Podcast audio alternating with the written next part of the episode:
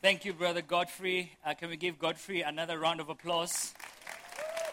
This morning it was so awesome just uh, hearing him minister just before the communion. It was really such a profound word. And I think linked to the worship that we had about the fact that we are victors through the cross. We are victors through the cross. What a joy to be back here with you. I like the fact that I received such a compliment uh, by the technical team. I'll not mention who said this. They say, You look different from that photo there. I said, What do you mean I look different? They, say, they said, You've lost weight. I said, I should have recorded that and took it back to my wife and say, Baby, listen to what the Namibians say about me, you know. That's why I like coming back here. So I have asked the elders to invite me again to come back in June. And I'm going to bring my wife. And then the first thing I'm going to do when I come on Sunday, I'm going to go back there to the technical booth and I'm going to ask the same person to make the same comment again. anyway, it's indeed a joy to be part of family. As Godfrey said, every time I come here, I really do feel that this is family. The only thing I need to watch every time I come here is how much meat I eat. So when I saw that bride that's coming about people coming from campus to church, I started looking at my calendar to see if I can make it back here. And Pastor Franz said, No, Simon, stay back in Joburg. This morning we'll be talking about embracing change. Um, what a joy to talk about this big and powerful topic about embracing change. Whenever I read scripture, I read books, there's something that stands out that the fact that deep within every person's heart, there is a passion and a desire to live a life that truly matters. Deep within our hearts, there's desire and a passion to live a life that makes a difference. There's a passion and a desire to bring change to the lives of people. There's a passion and a desire to, when I have lived and I go to be with the Lord, that I have brought some change. There is this notion that people hate change. And this morning, I'm here to say that's a lie. People don't hate change. If you said to me that people hate change, then I'm going to ask you, why do you want a new house? Is that not change? If you said to me that people hate change, why do you want a new car? Is that not change? You are fasting and praying for that BMW. I know I'm stepping on toes now. If you say you don't like change, why are you praying for a new job? If you say you don't like change, why do you want to lose weight? Uh huh. Okay, let's stop there. I see now I'm really getting to the root and the bottom of this issue. I think the issue is the fact that we don't like the process of change. We want to lose weight, but we don't like the process that goes with losing weight because we know that we have to watch what we eat. A little bit of kapana, not too much kapana we have to exercise. That means waking up a little bit earlier than normal to get some exercise. So we want the product. We want the product, but we don't want the process. We want the change, the ultimate goal, but we don't want the process that comes with the change. So actually, it's not that we hate change, we just don't like the how, the process of change. So this morning, there's a scripture I read with the leaders that I felt the Lord was just impressing on my heart for this church and for the season, feeling and sensing that God is leading this church to its prophetic destiny. And it was in the worship, it was in some of the words that came this morning, and the prayer before the service was so powerful that I so enjoyed and felt the tangible presence of God. And I will encourage you to come slightly early if you can to be part of that prayer. There was just something in the spirit that happened as we were praying this morning. And I believe it speaks about the destiny that this church is getting into. So when you read Isaiah 43, verse 19, the Bible says, See, I'm doing a new thing. Now it springs up. Do you not perceive it? I'm making a way in the wilderness and streams in the wasteland.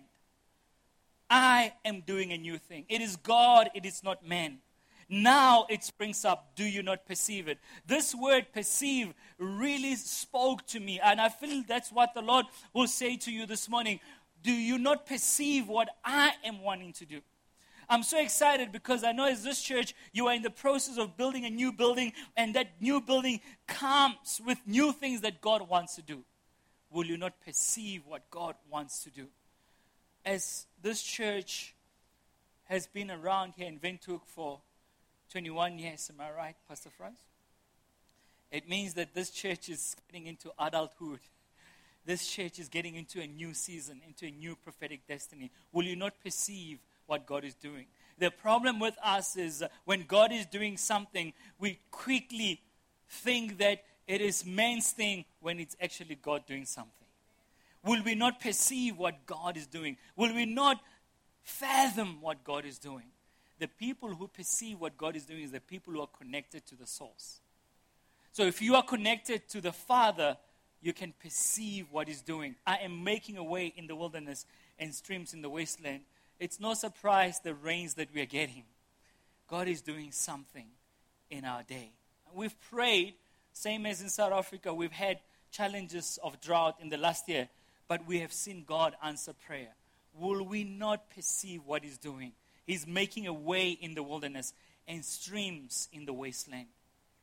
So, the story I want us to focus on this morning, if you have your Bibles, open with me in First Chronicles chapter 29. It's the story of David building the house of the Lord, or David's intention to build the house of the Lord. We'll have the verses on the screen, but if you want to read from your Bible, you can also read from your Bible.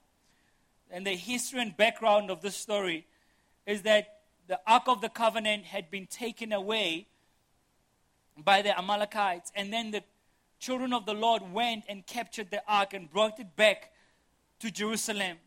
And while in Jerusalem, King David cries to the Lord and say, God, I cannot live in my palace when the ark that represents your presence is standing out there in a tent somewhere. Please, Lord, I want to build a house for you. And as we hear of David's intention, we read from verse, uh, verse 1 of uh, 1 Chronicles 29 Furthermore, King David said to all the assembly, My son Solomon, whom alone God has chosen, not man, but God, whom alone God has chosen, is young and inexperienced. And the Lord and the work of God is great, because the temple is not for men, but for the Lord our God. Now, for the house of my God, I have prepared with all my might gold for things to be made of gold silver for things of silver, bronze for things of bronze, iron for things of iron, wood for things of wood, onyx for, for onyx stones, and stones to be set, glistering stones of various colors, all kinds of precious stones, and marble slabs in abundance. Moreover, because I have set my affection, that word affection speaks of passion, I have set my affection on the house of my God. I have given to the house of my God over and above that which I have prepared for the holy house, my own special treasure of gold and silver. King David is saying, Father, your ark has been staying in the tent. We want to build a house for you. But I will make preparations with all my might. I will take all that I have to build your house. He says, I have set my affection to build the house of my Lord. I'm passionate to build the house of the Lord. When you read 1 Corinthians 3, verse 9, the Bible speaks of the fact that God is building his own household. It says, For we are both God's workers and God's field, and you are God's building, because God's grace and the grace that God has given me, I have built like the master builder, Apostle Paul says. Now, when you look at the New Old Testament, David wants to build a house for the Lord. When you look in the New Testament, God is saying, I'm building a house, but my house is people. You are my house. So God is not just in the process or the business of building a physical building, He's also building people. So, in the process of talking about building a building, it is not just about the building, it's about building people. That is why Apostle Paul says, I have laid a foundation as an expert builder, and someone else is laying a foundation and building on that same foundation that I've been building. But you must be careful how you build. Be careful how you build. So, my challenge to you this morning is in the process of change, there are sacrifices that we need to make to build the house of God. And as we build the house of God, God is building his people. Every nation, Windhoek, God wants to build people. But it is going to be through the foundations that we lay with the sacrifices that we make. So this morning I proclaim to you that may we build the house of the Lord, but we know that in 10 God's built people in that process. Can I hear amen to that?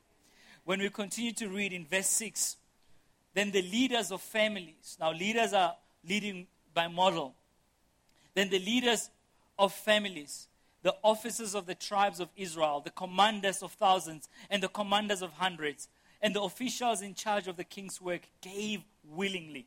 So if the leaders are giving willingly, they are modeling to people that we are sacrificing, we are giving for the building of the house of the Lord. And we hope that you will do the same. Verse 9 the people rejoiced at the willing response of their leaders, for they had given freely and wholeheartedly to the Lord. David the king also rejoiced greatly. Not only David gave, but the leaders followed suit. Verse 14 But who am I? Now David is praying. Who are my people that we should be able to offer so willingly at this?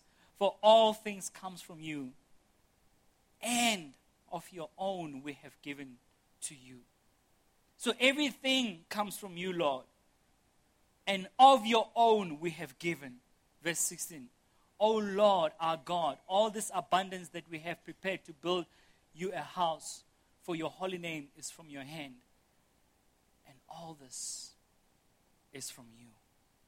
Now, friends, I think our attitude to building the house of the Lord should be that everything that we have comes from the Lord.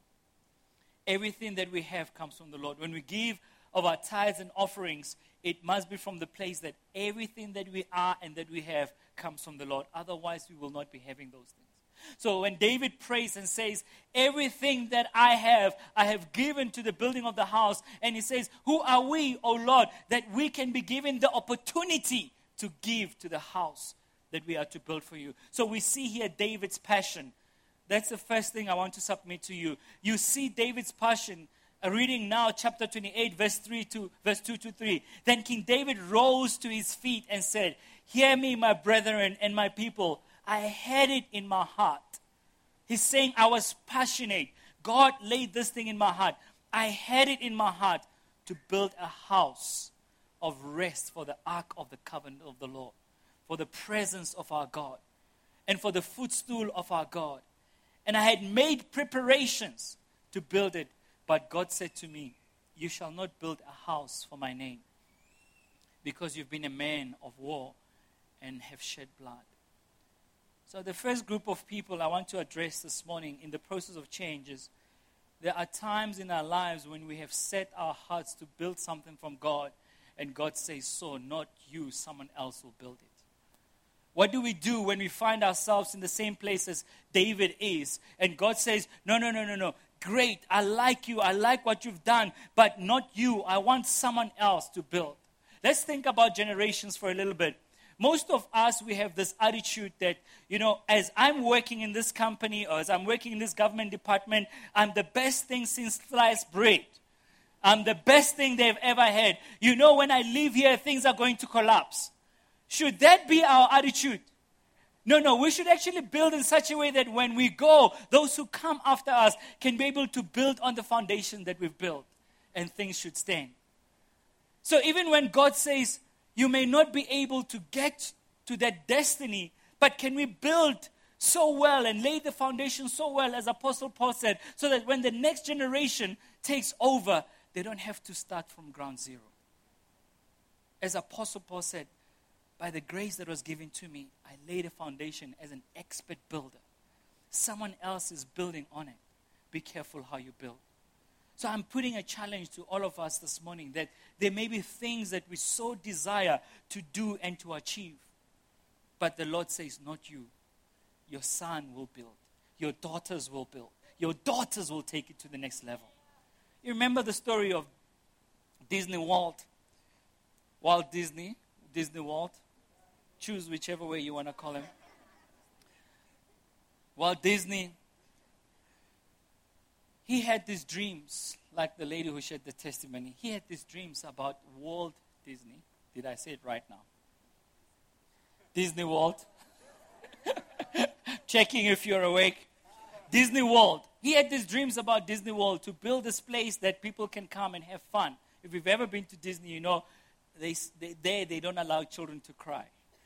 They do all that they can to keep the children happy. So prepare yourself if you're a parent. If your child cries there, they will give them ice cream without you allowing for them to have ice cream. They will give them candy just to keep them happy. Now, this is what they say.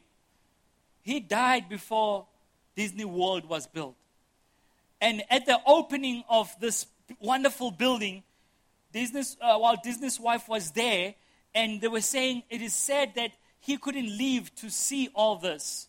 And his wife got up to the podium and she said, she said, he saw it. He saw it. Even though he didn't leave to be here physically, he saw it in his dreams. He saw it in his mind. So some of the dreams that we have today may not be for us, but for future generations who are going to walk the path that we've walked. And they don't have to start from ground zero. It is a challenge I'm giving to you this morning that a, lot of us, we cry out to God and say, God, you've promised all these things. Why am I not seeing them? Just read Hebrews 11.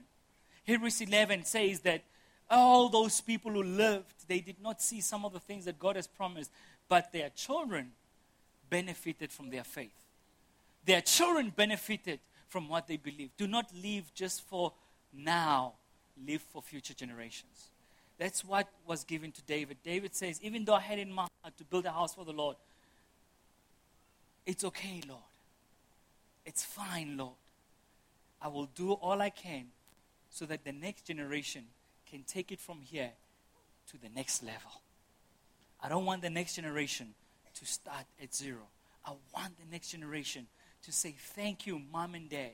Thank you, brother and sister, that you are not selfish to just think of yourselves and your accolades, but you sacrifice so the next generation can go further. I believe that's a word for some of you this morning.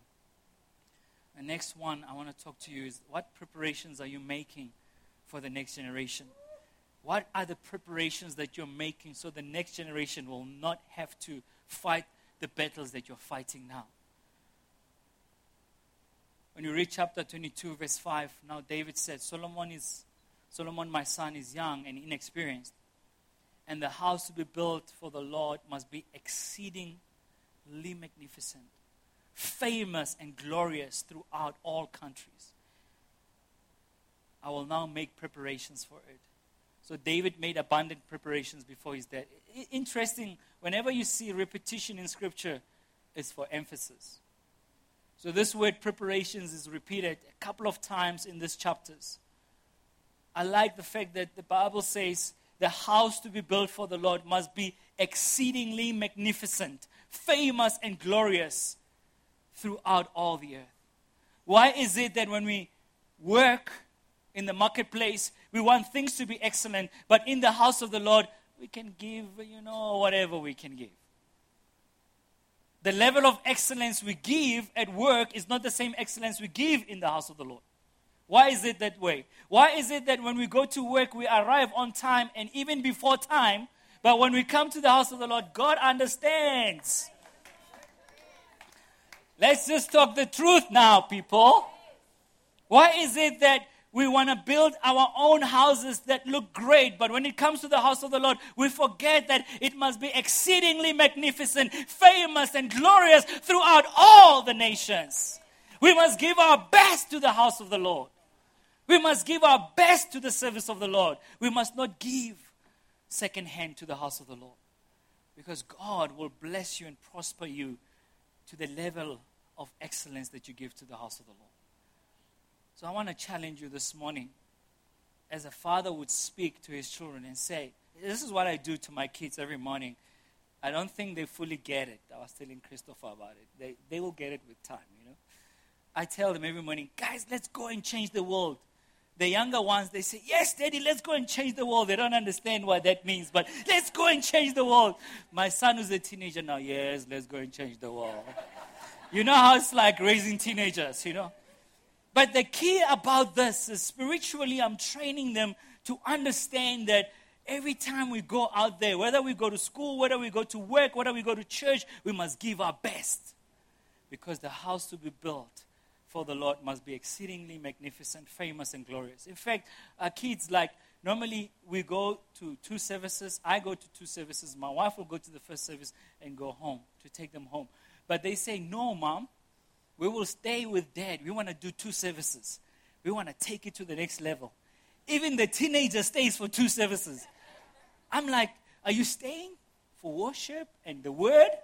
Or are you staying to hang out with your friends? We're still discovering, actually, exactly, exactly why, because there's a lady involved as well. so I don't know, maybe she comes to the second service. The teenager staying for two services. As I begin to close, that's when the sermon starts, right? We have to be positioned. David was passionate, he made preparations, but we have to be positioned. When you read chapter 24, the priests and the Levites are mentioned by name. They were positioned. When you read chapter 25, the musicians are mentioned by name. This is all preparations that David is making. Men and women who prophesied gave thanks and praise with harps, stringed instruments, and cymbals. Chapter 26, the gatekeepers and treasury officials were mentioned by name. So in the house of the Lord, we all get to give. In the process of change that God is taking us to, we need to understand that we get to be positioned to serve with excellence in the house of the Lord. Each and every person has got something to give. I am so grateful that they mentioned the gatekeepers, those who will direct traffic as people arrive.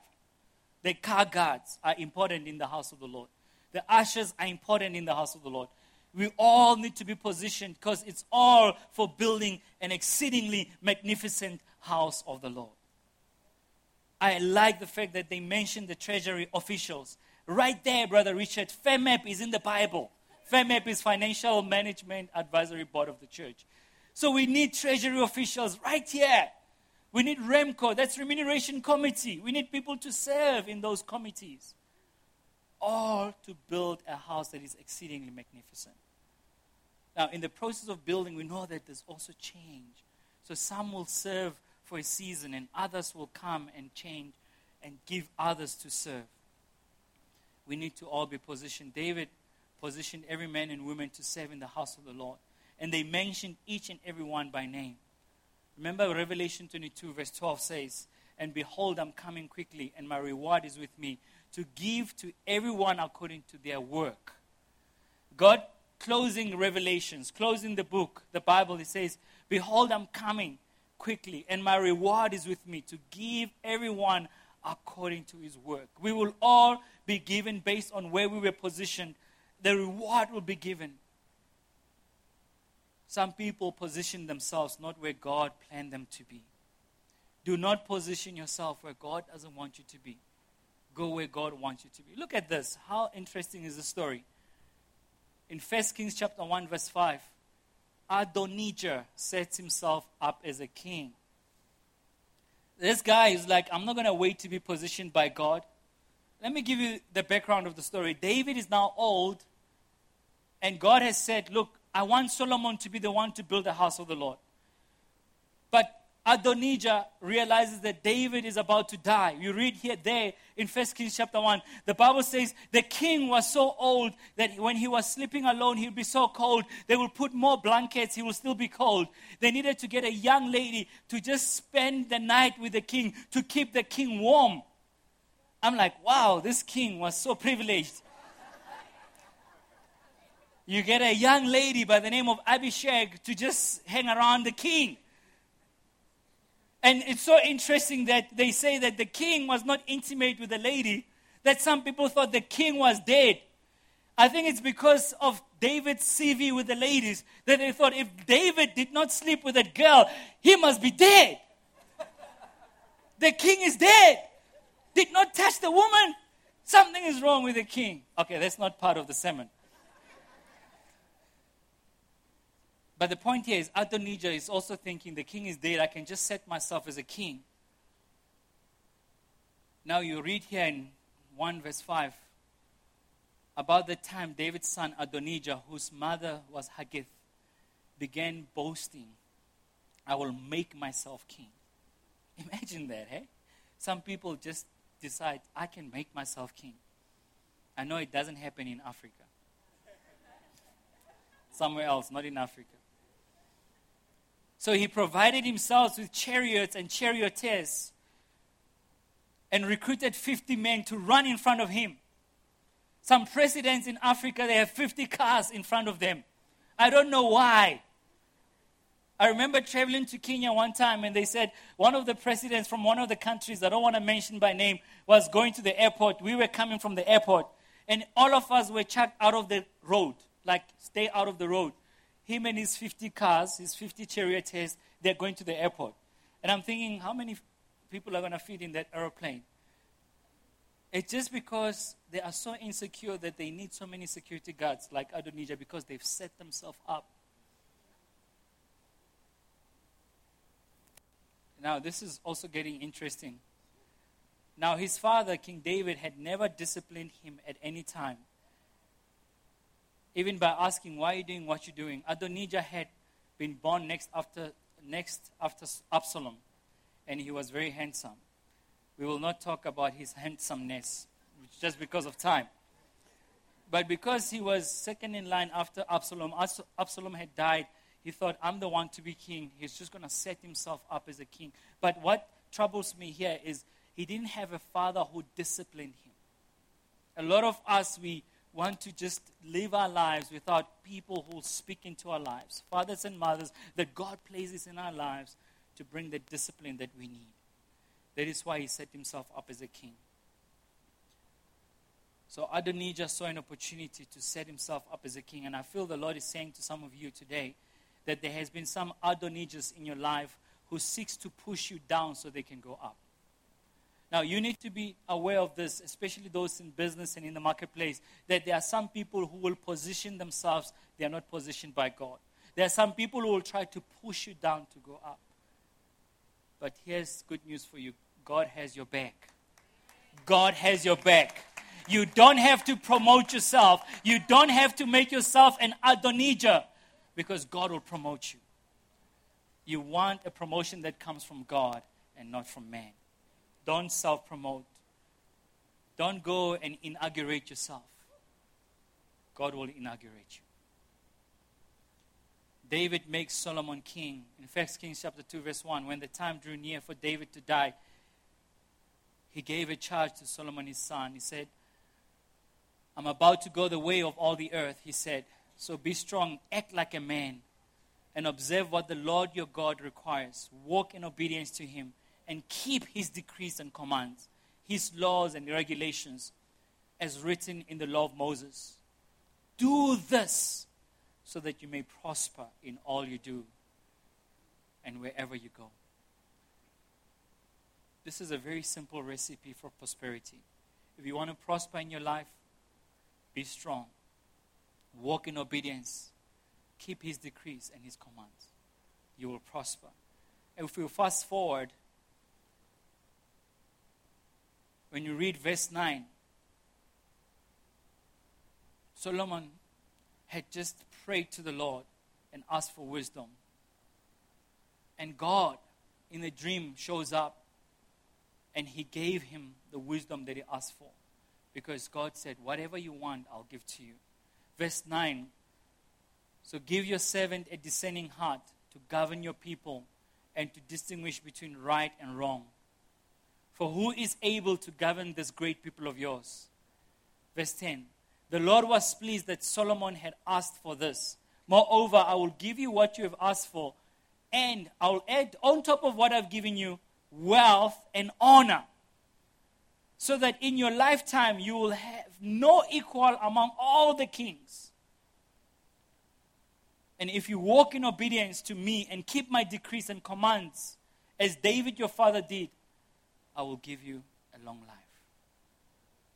Now, when you read this portion of Scripture, you realize that we all need wisdom. Just read James chapter 1, verse 5. The Bible says, if you lack wisdom, ask for wisdom. Maybe you lack wisdom at work. Maybe you lack wisdom in your marriage. Maybe you lack wisdom in your relationships. Ask for wisdom. Now, David asked for wisdom, uh, no, Solomon asked for wisdom, and the Lord said, I will add both wealth and honor to you. Now, where we started was David saying, My son Solomon is young and inexperienced, and the house to be built for the Lord is supposed to be exceedingly magnificent in all the nations. And then at the same time, after David gives a charge to Solomon, what does Solomon do? He goes and asks God for wisdom. And a few weeks later, we read here, the Bible says Solomon has been given wisdom. And they say something profound happens. In his first day of ruling, or a few days after his ruling, there is a case where the two prostitutes come before the king. And as they arrive before the king, one of them, the baby died, and the other one, the baby is still alive. You know the story. If you don't know the story, go read your Bible. One of the prostitutes had slept over their baby, and the baby died. And during the course of the night, took the baby of the one who's alive and said, This is my child. Now they go to the king. And as I was reading the scripture in preparation for this morning, I felt that some of us, we also need to deal in the process of change the way we look at people. It's interesting that the prostitutes were allowed to stand before the king. If it was you and I, we would have mentioned a couple of things. We would have said, Who do you think you are, prostitute, to come before the king? Number two, don't you think that sex outside marriage is sin? Number three, don't you know there are contraceptives? Number four, don't you know that government gives condoms for free? Don't, wouldn't we be doing that and saying that? So God is dealing with our paradigms in the way we see people. Prostitutes, they appear before the king. And the king comes with this amazing story and he says, Bring me a sword and let's cut this baby in half who's alive. And this one half goes to that one, this one half goes to that one. And then one whom the child belonged to said, No, no, no, don't kill the child. Rather give it to the other lady. And Solomon says, Give this woman this baby. Because of the compassion she has for the baby, she must be the mother. But fast forward, look at what the nation says after that. Chapter 3, verse 28. When all Israel heard the verdict of this case that the king had given, they held the king in awe because they saw that he had wisdom from God to administer justice. He had wisdom from God to administer justice. If you lack wisdom, ask God. God will give you strength and wisdom for what He's calling you into. God will give you strength and wisdom for what He's calling into. The change that we we're talking about this morning, embracing changes for your own personal life and for the church, for where God wants to take the church to. So, wherever God wants to cha- take the church to, He will give us strength that we need, He will give us the wisdom that we need for the season He's calling us into. And the same for you in your personal lives. The wisdom that you need, God will give you the wisdom that you need. What makes us perceive change as hard? In the next slide. People think that change is hard because we overestimate the value of what they have and underestimate the value of what we may gain through change. We overestimate the value of what we have and underestimate the value of what we may gain through the change. A lot of us, when we are faced with change, we so focused on what we currently have that we're like, no, no, no, no, no, no, no. What I have is working as it is. Don't touch it. Leave it alone. But we actually have no clue the gains that we're going to get with the change. So I want to end with a story. A couple of years ago, we had uh, one of the Every Nation apostolic leaders come to our church in Rosebank. At the time, you know, Every Nation Joburg, we have 10 congregations and Rosebank is uh, what you call central here, is our central back in Johannesburg, is Every Nation Rosebank. And one of the Every Nation apostolic leaders came to help us because our numbers were going down. We were declining. At the time, we had three services, but the services were not full. The numbers were going down. And he came to help us. And you know, at that time, you know very well that you need change. You cannot continue while your numbers are going down because each number represents a soul we were not reaching people, we were not reaching the lost. And what we had to do to allow this leader to help us with the process of change was we had to lay our positions down. We had to lay our crowns down and said, okay, fine, tell us what we need to do. Help us in this process. And I remember the words I never forget was very similar to this statement I just read. He said to us, You are laying down for the small picture so that you can have a big picture. You are giving up for the small so that you can have the big. Now, at times when we give up the small, we forget that actually God wants to take us to the big. He wants us to see the big picture. What happened at that time, I remember those words very well because it was difficult for Lindy and I. My wife and I, we were leading one of the services, the evening one, which was kind of growing. We took it when it was 60 people, and now we were 120 people, and it felt good. Things were happening. But we had to lay down our baby. Oh my gosh, it was tough. And then that's when you realize the identity that's linked to what you do and when you should be getting your identity from the Lord. God went there and dealt with us. The things that we were holding dear, was it for the sake of the big picture or just our own position? Do we want to be positioned by God or by man? And we let go of that service and the changes that we made right now, and his people, which is now every nation, I shouldn't say his people because every time we say his people back home, you have to buy coffee for everyone. So I can't buy coffee for all of you. I can't afford that. I know some don't drink coffee. I can afford Capana though. We gave up a service of 120 people. Right now, with all the growth that's happened, we have four services. We are 1,800 people. My wife and I, we lead two services. We gave up a service of 120 people. We're now leading a service of 1,000 people, the two services combined. Now, that is to say that times when you go through change, we're so focused with our conveniences, comforts, without realizing that God has got a big picture. God is preparing us for a big picture. So, to, for God to take this church to the next destiny of where He wants to take it, change is inevitable. Change is important. Change is necessary. So, let me give a summary. For those who are here in your personal life, there are certain things that God says all you have to do is to prepare for the next generation. They will take it on from there. Have the courage to let go.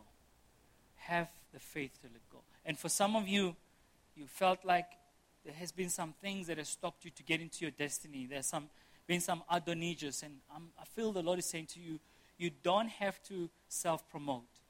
You don't have to put your name up. God will do it for you. God will do it for you. And for some of you here today, I believe God is saying, Whatever you're giving up now, God is going to replace it with the big. God is going to replace it with the big, what you never expected, because the word says, No eye has seen, no ear has heard, no mind has conceived what God has in store for those he loves. Let's pray. Lord Jesus, we thank you for your goodness. We thank you for your love. We thank you for your faithfulness. We thank you that you never leave us nor forsake us. We thank you that your power, your presence is here with us. We thank you that you are speaking to us to think about what we can do to prepare for the next generation, what we can do to build a house that is exceedingly magnificent throughout all the countries of the world. Father, I pray that we will catch this word in the spirit, not just in the natural, in the physical but may we hear and perceive what you're saying to us this morning. May we hear with spiritual eyes, I pray, Lord. And those, Father, who have been hurt through relationships that didn't work out, where they have been backstabbed, or where they have been, uh, people have gone behind their backs like Adonijah and set themselves up in positions they were not supposed to be. I pray that you will restore, Father. Bring restoration in the name of Jesus Christ.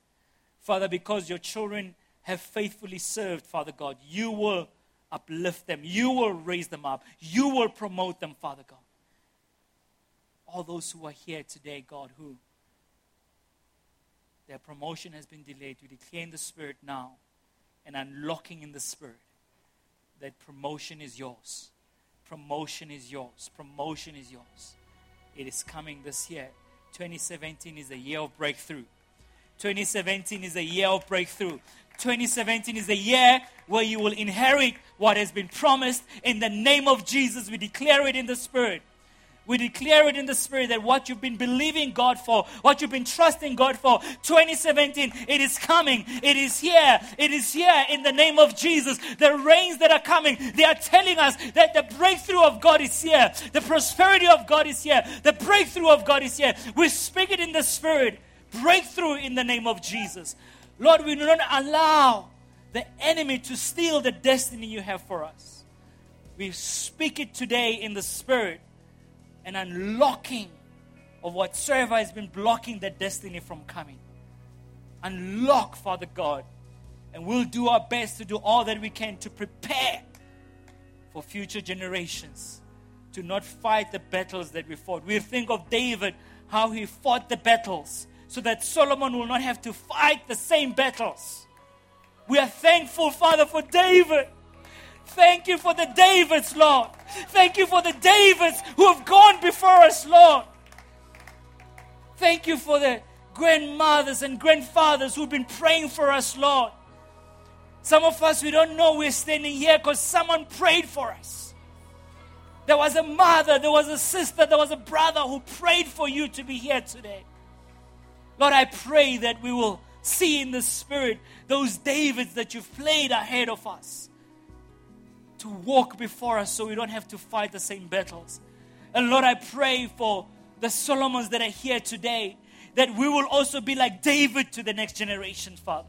That we will set a platform for future generations, Father. That they will not have to fight the same battles, Lord.